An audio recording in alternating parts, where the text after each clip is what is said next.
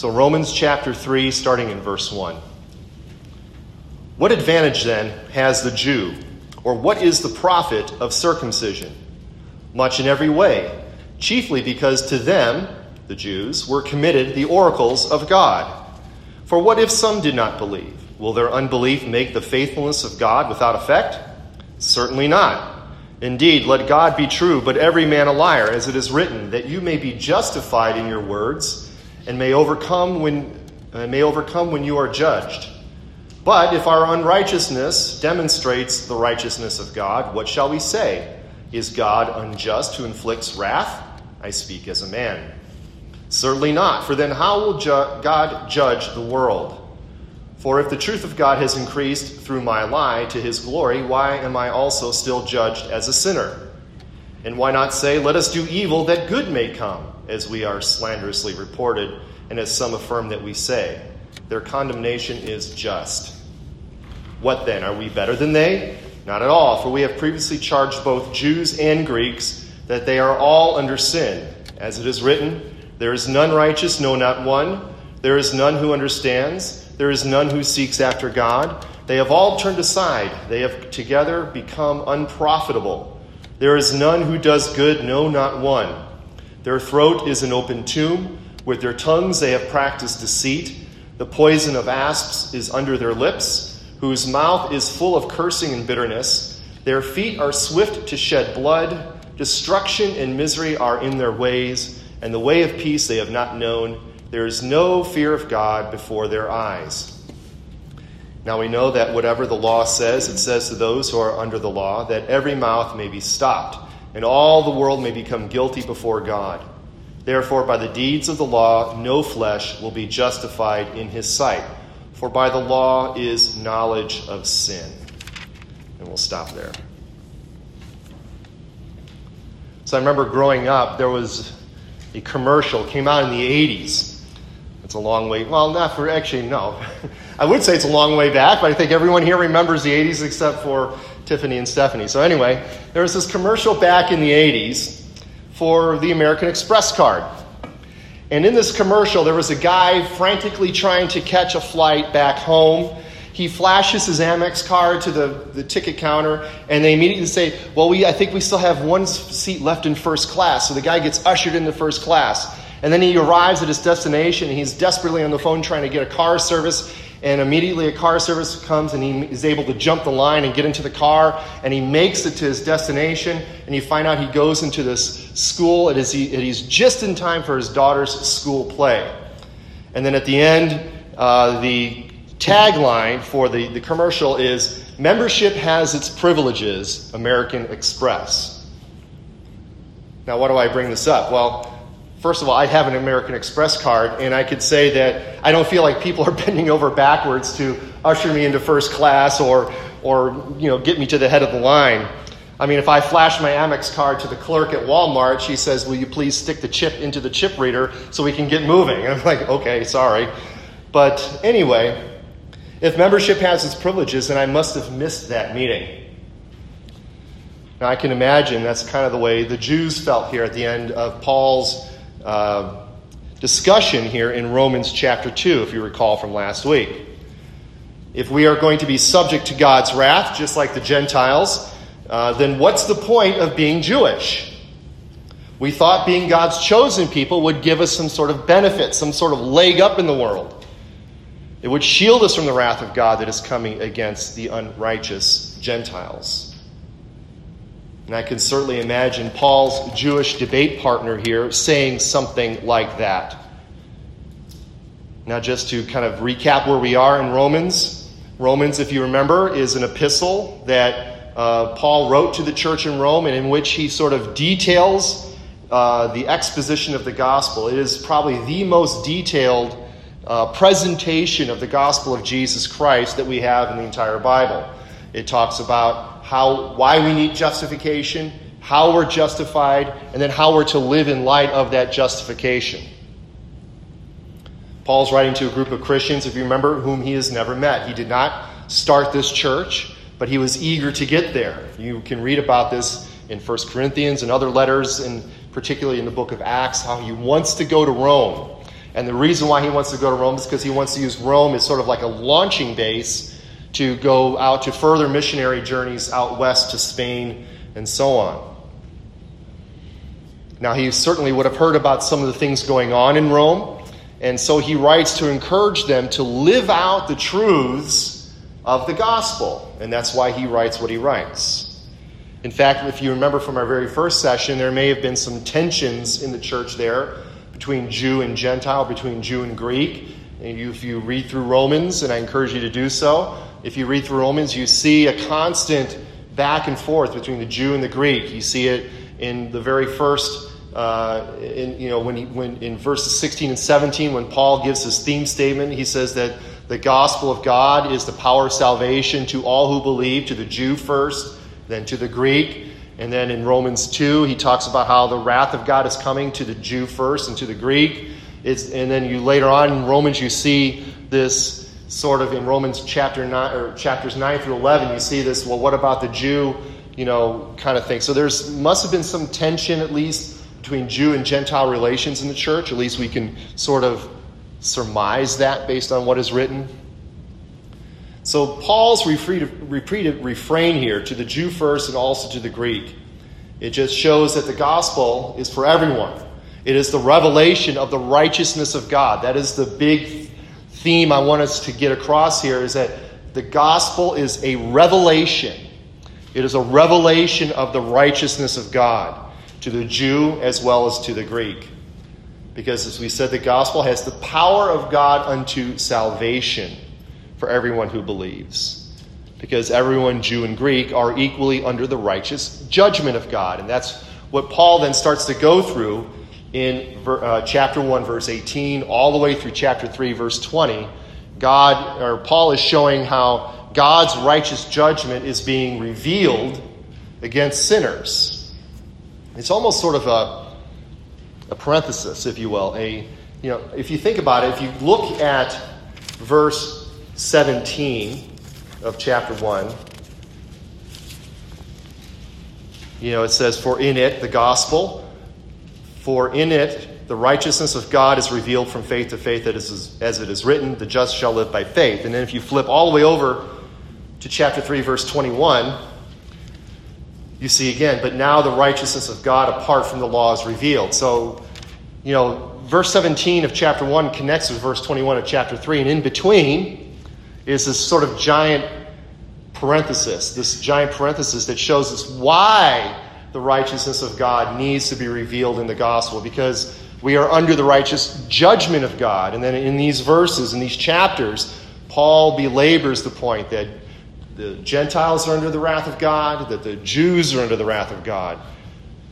You see God's righteous judgment against Gentiles in chapter 1 is being revealed. It is currently being revealed against their ungodliness, against their unrighteousness, because they reject the truth of God. They reject what is tr- what they know of God in their hearts, and they refuse to give Him thanks, and they refuse to glorify His name as holy. Of course, God's righteous judgment is also being revealed against His own people, the Jews. Now, against his people, the Jews, it is not currently being revealed as it is against the Gentiles. It is being stored up. You see that in chapter 2. He says, The wrath of God is you are storing up wrath for yourselves because your hard and impenitent hearts refuse to repent. You know, the, the kindness of God, the patience of God in not showing them wrath right away is meant to lead them to repentance. But instead, their hard hearts are storing up wrath when that wrath will be revealed on the day of wrath when Jesus Christ returns. So you've got wrath being revealed right away against the Gentiles. You've got wrath currently being stored up for the Jews who refuse to repent. And then now, as we get to, if you remember from last week, as we get to that last part of chapter 2, Paul then closes that section talking to the Jews about by attacking areas of Jewish confidence, attacking areas where the Jews would have felt like they had a sort of a sense of security. They felt that they had a sense of security in the fact that they had the law, and they had a sense of security in the fact that they had circumcision. So they, they felt that these marks that God had blessed them with was sort of, would sort of shield them, that, that God would not uh, punish them because, well, we're, we're marked off. We're God's chosen people. And Paul uh, kind of lays that to waste. He tells them that having the law isn't enough if you're not obeying the law. And he tells them that being circumcised isn't enough if you don't keep the law. In other words, in fact, he tells them, he says, your failure to keep the law is making your circumcision uncircumcision. It's like you're basically undoing what you have done in your flesh by your lawlessness, by your unrighteousness. And then he concludes chapter 2 with this great uh, verse, in, in this great saying in verse 29. But he says, He is a Jew who is one inwardly, and a circumcision that is, in, that is of the heart, not made by hand, but of in the heart by the Spirit, not the letter, whose praise is not from men but from God. In other words, what he's saying there is that Jewishness has always been a matter of the heart. It has always been a matter of the heart. It's not outward performance, it's not outward ritual, it's not outward circumstances. It is a matter of the heart. Now, if Paul just left things there, one might rightly respond, well, then what's the point of being a Jew?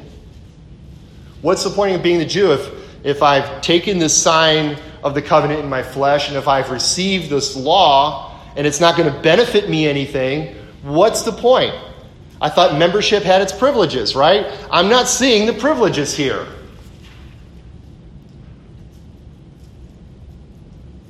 Seems like the Jews may have gotten a raw deal. And that's what Paul is going to address in our section today, Romans 3 1 through 8. That's our focus for this morning.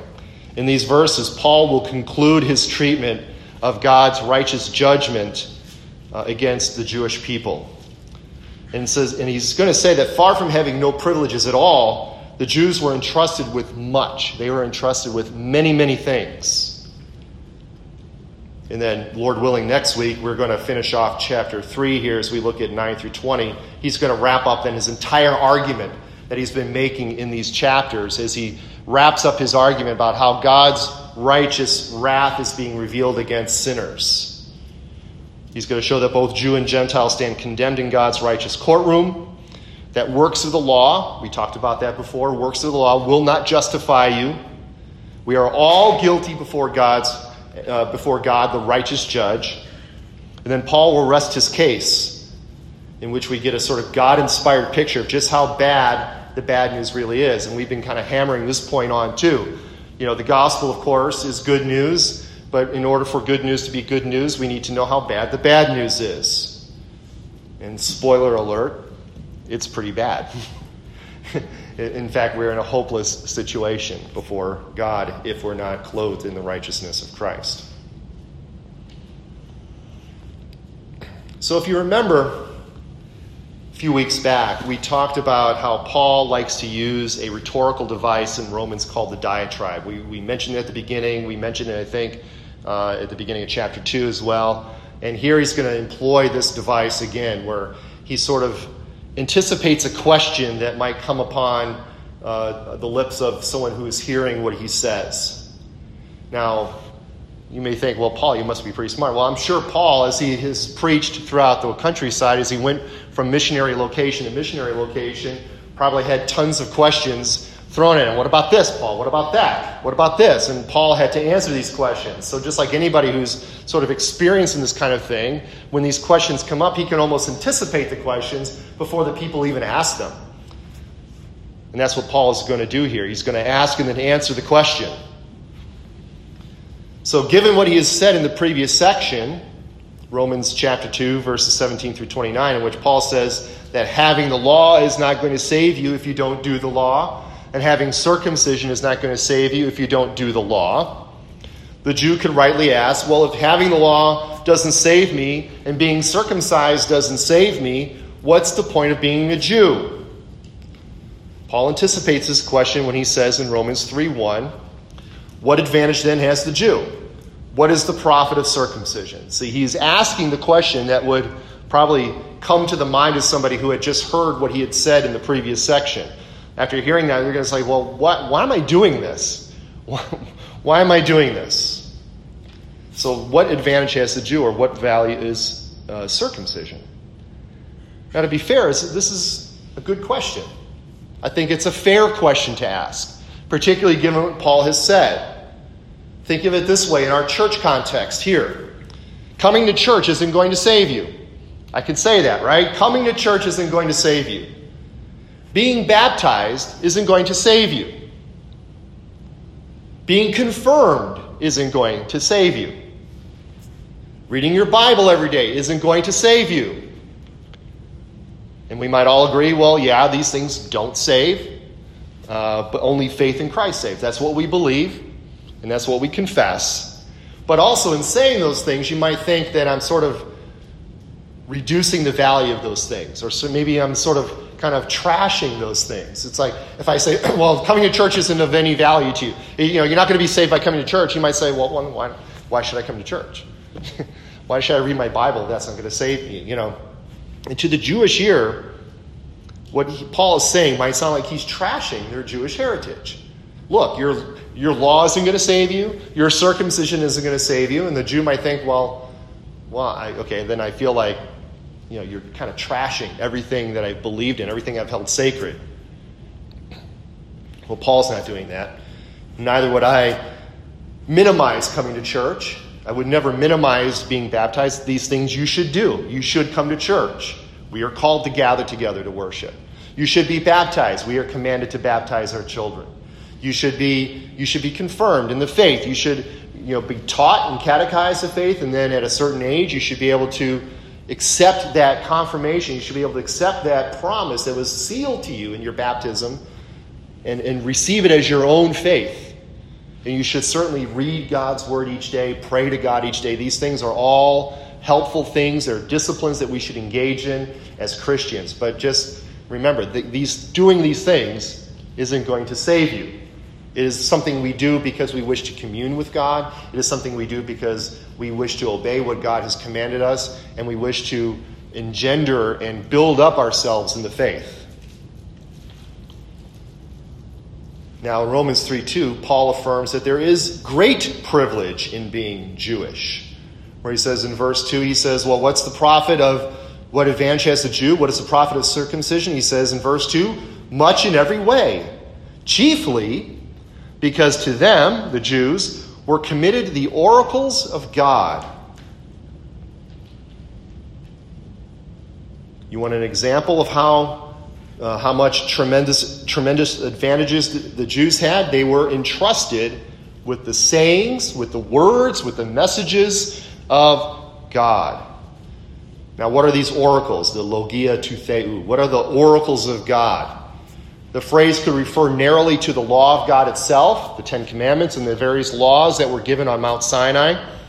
Uh, in Stephen's speech, uh, when Stephen, right before Stephen is about to be stoned, as he is, he gives this long speech in Acts chapter seven. After the, the you know, you've got this sort of very uh, angry crowd there. He has, he has stumped all of their their best arguments, and now they're angry, and he preaches to them this long sermon in, in, in, Acts chapter 7. And near the end of that, he says, This is the one who was in the congregation, speaking of Moses. This is the one who was in the congregation in the wilderness with the angel who spoke to him at Mount Sinai and with our fathers. He received living oracles to give us. So it could refer narrowly to the law of God as Moses, as God gave the law to Moses, and Moses then brought these oracles to the people but it can also refer more broadly to the entire Old Testament scriptures. Deuteronomy 4 8 says, And what great nation is there that has statutes and rules so righteous as all this law that I set before you today? Referring to the entire revelation that God has given to his people. Or Psalm 147 19 and 20. He declares his word to Jacob, his statutes and rules to Israel. He has not dealt thus with any other nation. They do not know his rules. Praise the Lord. Here, you know, again, we're talking now the great blessing it is to have the revelation of God, the oracles of God. To no other nation has God spoken directly to. To no other nation has God delivered his oracles. To the Jews and to the Jews alone was entrusted these oracles. It's sort of like a, a wealthy man entrusting a steward of his house with the wealth of his house. Think of, of uh, Joseph in Egypt. When Joseph was in Egypt and he was in Potiphar's house, Potiphar entrusted to him all of his, uh, his, his uh, business. He said, basically, you run the house, I'll, I'll be the boss of you, and you're the boss of everybody else. You run my house. I entrust all of this to you. And then later on, Joseph gets elevated to Pharaoh's right hand man. The same thing. Pharaoh says to Joseph, okay, you're going to be the boss of everybody in the country. I says, I'll be your boss, but you know, you could be the boss of everybody. You know, he's entrusting all of this to Joseph because Joseph showed himself to be a trustworthy man. And here, God is entrusting to the nation of Israel his, his oracles. They've been entrusted with this treasure. Now, Paul doesn't mention it here, but the same thing could be said of circumcision, too, because that was entrusted to the Jews. It was a great privilege to them. They were sort of marked off, they were set apart as God's chosen people, and the mark on their flesh was a sign of the covenant that God made with, with Abraham, with Isaac, and with Jacob. This covenant that he would be their God, they would be his people. This is a great privilege. It's a great privilege. In fact, you can keep your finger in Romans 3 and turn over to Romans 9. In Romans chapter 9, the first five verses, Paul kind of expands on these privileges that the Jews have. Where he says, I tell the truth in Christ, I am not lying, my conscience also bearing me witness in the Holy Spirit, that I have great sorrow and continual grief in my heart, for I wish that I myself were accursed from Christ for my brethren, my countrymen according to the flesh who are Israelites, to whom pertain the adoption, the glory, the covenants, the giving of the law, the service of God, and the promises, of whom are the fathers, and from whom, according to the flesh, Christ came, who is over all, the eternally blessed God. Amen. So there, Paul sort of lists a number of the tremendous blessings that and advantages that the Jews had by being Jewish, by God entrusting to them many of these things. They had adoption. They were Israel was God's adopted son. They had the glory, they had the covenants. God made covenants with no other nation except the Jews. The giving of the law, which Paul talks about in Romans 3, the service of God. Think about that. The, the temple service in which the priests were set aside, the Levites were set aside to serve in the temple of God. A great privilege it is to serve the, the Lord of the universe and the promises, all the promises that God made were through Israel. And of course, the, the greatest promise was the Christ. The Christ was born out of Israel. Great blessing indeed. Many advantages to being Jewish. You can turn back to Romans 3.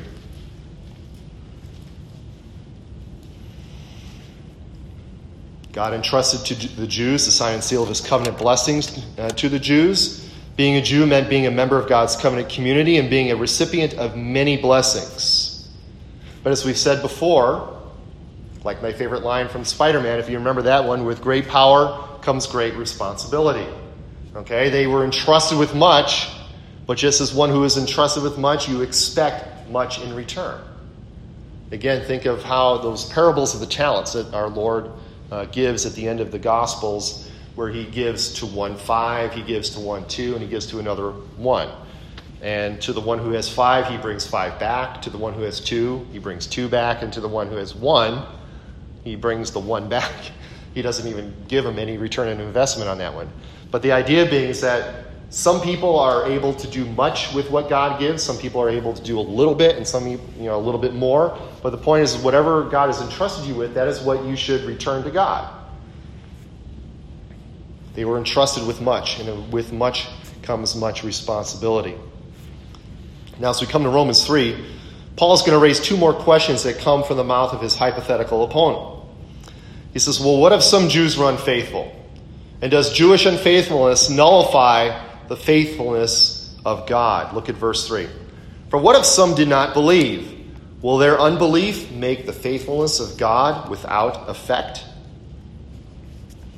Now, to understand what Paul is getting at eh, here in these verses, we need to realize that this section here, Romans 3 1 through 8, is the conclusion of Paul's argument against the Jews. So, if you recall what we talked about in chapter 2, verses 1 through 5, we said that God's wrath is coming for the Jews as well. The Jews will not simply escape his judgment because they're Jewish. Their hardened and penitent hearts are storing up wrath for the day of wrath. And with this in mind, Paul's opponent counters by essentially asking, Is God then unrighteous by punishing Jewish unfaithfulness? That's what the question is trying to get across here. Or to put it a different way, does God, judging his people, somehow break his covenant with them? That's the question that's being asked here in verse 3. A deeper problem may be expressed here as well. Does Jewish unfaithfulness in general somehow show an inability in God to bless and save his people? Now, this will be something that we'll delve a little deeper, Lord willing, when we get to Romans chapters 9 through 11, where Paul deals in detail what will happen with the Jews. But for now, we'll table that and we'll discuss it more fully then. But here's the thing we see this all the time in our day and age, right? How many times have you seen a great tragedy hit humanity and unbelievers say, well, if your God is so good, why didn't he prevent this? How could a good God let this happen to people? Okay, you could think about COVID now. How could a good God let COVID run rampant through the country and through the world and kill however many people have been killed by it? Or 9 11, how could a good God let that happen? Pick a tragedy, pick a national or world disaster, and this critique invariably comes up. How could a good and loving God let X happen?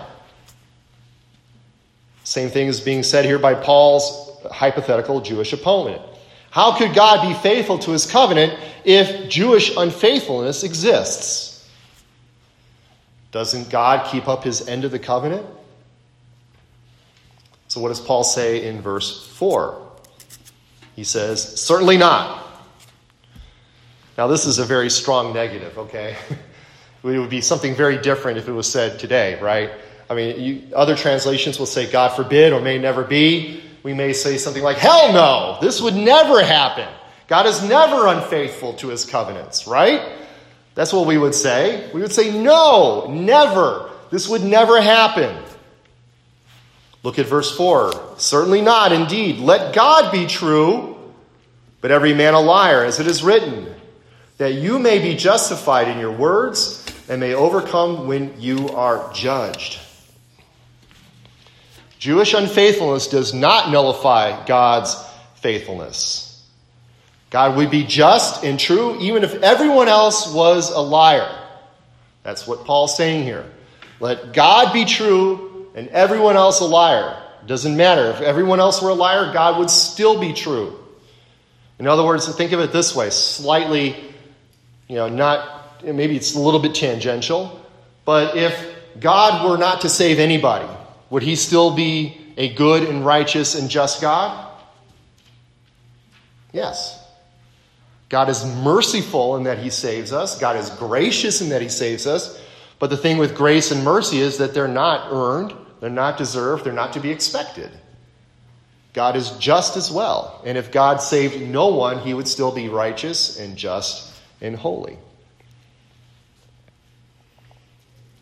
And then to prove his point, Paul cites Psalm 51:4. Now, Psalm 51, I'm sure you know well, is David's uh, penitentiary psalm. It is his psalm of repentance in his sin with Bathsheba and, and his, uh, when he is confronted by Nathan the prophet. And Nathan tells him the little parable about the man who had many sheep and the one guy who had a little ewe lamb. And the king wanted to serve a dinner to his guests, so he comes and he doesn't take any one of his many sheep. He goes to the guy and takes his one little lamb and serves that one. And David says, Well, we need to kill that guy. This guy, this guy needs to be tarred and feathered. And then what does Nathan say to David? He says, You to man. you to man, David. You to man. That's you. But in Psalm 51 4, he says, Against you, you only have I sinned and done what is evil in your sight so that you may be justified in your words and blameless in your judgment. David here first admits that all sin is ultimately sin against God. I may sin against you, but ultimately that sin is first and foremost a sin against God. When I fail to love my neighbor as myself, I am failing not only to love you, but I'm more importantly failing the command of God who commanded me to love my neighbor as myself. And here God is justified because what David is doing is he is acknowledging his sin. He is confessing. That word confess means to, to say the same thing. God calls it a sin, and when we confess, I'm calling it a sin as well. I am agreeing with God so that God may be justified in his words that what I have done is indeed sin. But then he also acknowledges here that God is righteous, just, and faithful to judge that sin. And that's the truth of the matter, right?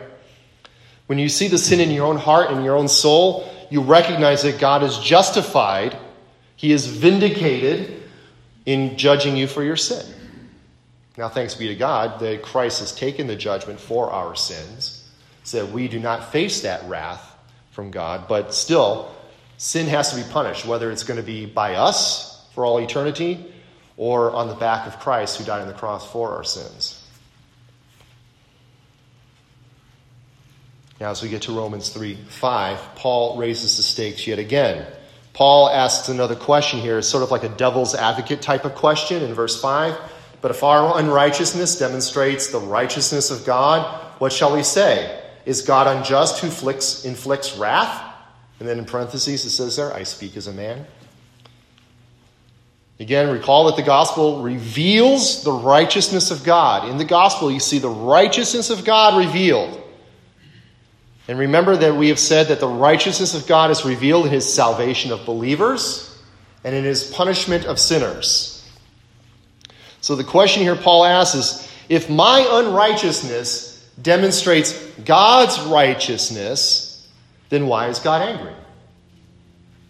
Why does he why does he judge me? Is he unfair to inflict punishment on me? Now, again, this will be something that is developed more fully in Romans chapter 9 through 11. If you remember, you know, in that where God talks about how, you know, he elects some and, and passes over others, and then one will say, well, isn't God unjust? And eventually Paul will say, silence. you need, don't speak back to God. The pot will not call the potter unjust. The clay has no right to speak to the potter uh, on how he is made.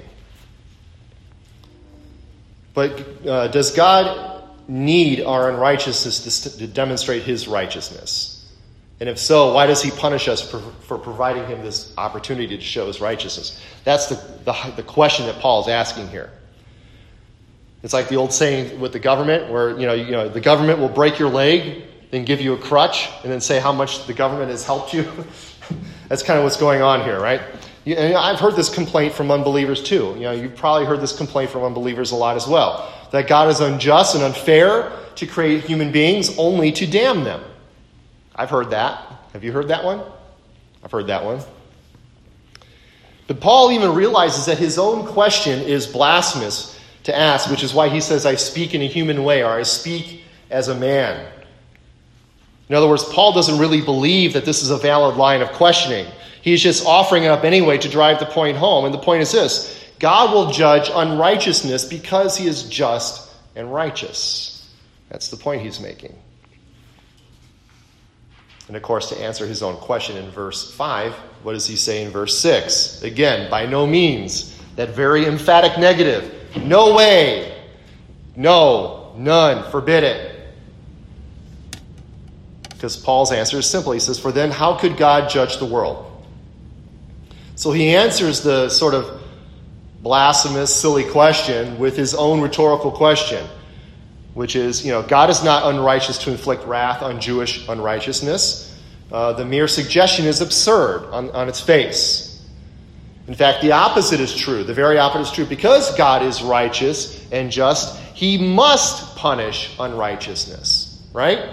Because God is righteous, he must punish sin.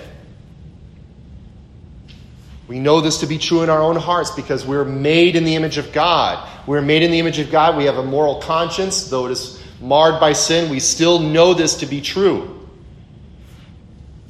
Just for an example, take of all the riots that are going on in, in the major cities in our country, and you see, you know, nowadays they're starting a little bit to sort of crack down on them, but a couple weeks ago, you know, Seattle was in flames, Minneapolis is in flames, Chicago was in flames. All these cities were being just run over by rioters, and the cities were not doing anything about it.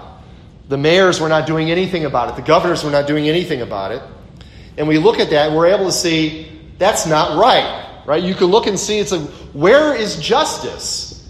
Why isn't the mayor doing something about it? Why aren't they getting the police out there? Why aren't they calling for federal aid? Why aren't they doing these things? We know in our hearts that when you see unrighteousness out there that it ought to be judged. We know evil deserves punishment, and we're all eager to see those whom we dislike receive the just deserts of their actions. However, when you shine that light on yourself, you want mercy, you want grace. you know, grace for me, justice for you. That's kind of what the human, human mentality is. But what kind of God would be would God be if he did not judge sin, if he did not judge unrighteousness? That's the question that Abraham asked in Genesis 18. In Genesis 18, um, Abraham gets the, the heavenly visitors, which is a theophany. It's God sort of like in a human like form with two angels with him, and they come and visit him. And then the two angels go off and they're about to judge the cities of Sodom and Gomorrah. And you've got that picture of Abraham sort of debating with God, sort of bargaining with God. And during that exchange, he acknowledges in Genesis 18 25 Far be it from you to do such a thing, to put the righteous to death with the wicked, so that the righteous fare as the wicked. Far be that from you. Shall not the judge of all the earth do what is just? Abraham knows that God is just, and he knows that God cannot but act justly. And Abraham asked God if he would destroy the city if there are 50 righteous persons in it. Then he acknowledges that God would never judge the righteous with the, unju- the unrighteous because God cannot but be just in his judgments. The problem with Sodom and Gomorrah was they couldn't find 50 righteous people, they couldn't find 10 righteous people, they barely had four righteous people, and they were judged.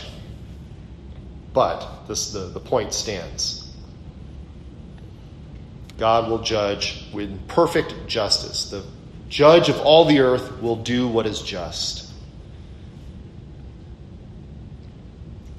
Now, of course, we not, not only would God not be righteous and just if he didn't punish sin, but he wouldn't be God either, right? Christians are told not to take vengeance, right? But to leave it to the Lord. Paul will say this in Romans 12, citing Deuteronomy uh, 32, where uh, God says to Moses, Vengeance is mine, I will repay it. But if God doesn't judge sinners, then what's the point? There, might, there will be no final justice all wrongs will not be righted, and we may as well settle our own scores, right? We may as well go to an old Wild West kind of thing where, you know, if someone wrongs you, you take vengeance. You sort of right the wrong yourself. No, Paul says, certainly not. For how will God judge the world? He judges the world righteously because he is a righteous God. Then, as we close here in verses 7 and 8, Paul uh, continues showing the absurdity of this line of arguing in verses 7 and 8, where he says, For if the truth of God has increased through my lie to his glory, why am I also still judged as a sinner? That's another question put to Paul. And then Paul says, Well, why not say, Let us do evil that good may come, as we are slanderously reported, and as some affirm that we say. Their condemnation is just.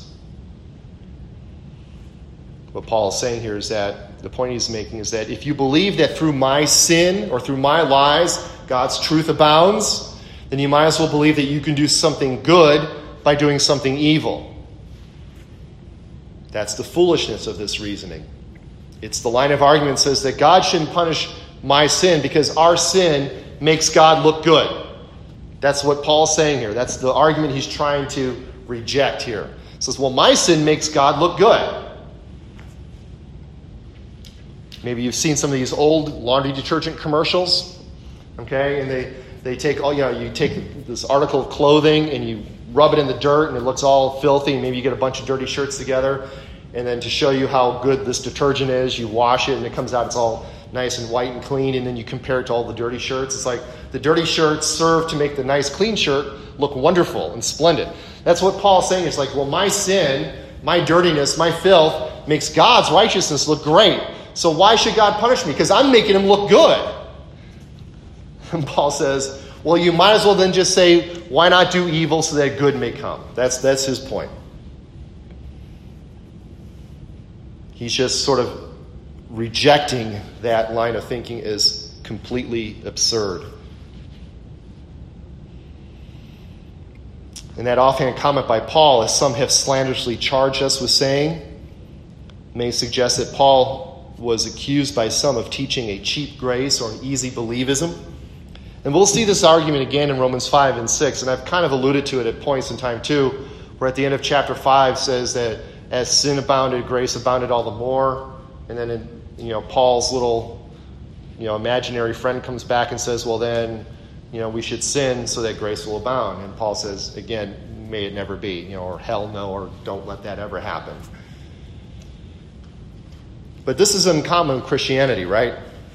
I believe if, if you're teaching true Christianity, then you're going to enrage two groups of people. You're going to enrage the antinomians, the people who are sort of libertine, who don't like the law at all, because you're going to put sort of requirements on what you need to do. But you're also going to reject the legalists because the legalists are going to want you to do even more. The point is, it's like the gospel is sort of like the cure to both of those ills the antinomian ill and the legalist ill. Both of them need the gospel. So if you know if you're preaching the gospel right, if you're teaching the, the gospel right, you're going to enrage both camps. That's the point. So as we close, membership does have its privileges. Being a Jew had great privileges for God's people, but those privileges came with some responsibilities. God judges impartially. That's what he says in chapter 2, verse 11. God is impartial. He judges impartially. He judges his people equally, whether Jew or Greek. They're all going to come under the judgment of God. You don't get a free ride because you're a Jew. And having the oracles of God was a tremendous blessing, but it profits us nothing if we don't use those advantages and those privileges to lead godly lives. And the argument Paul will make later is that we have, as we have said numerous times, salvation is by grace through faith alone, but it is not by faith, it is alone. That faith must produce good works. Now, as we close, uh, just like I said, next week we'll look at the rest of chapter 3. And then that'll be the last look at the bad news. Then two weeks, it's all good news from there.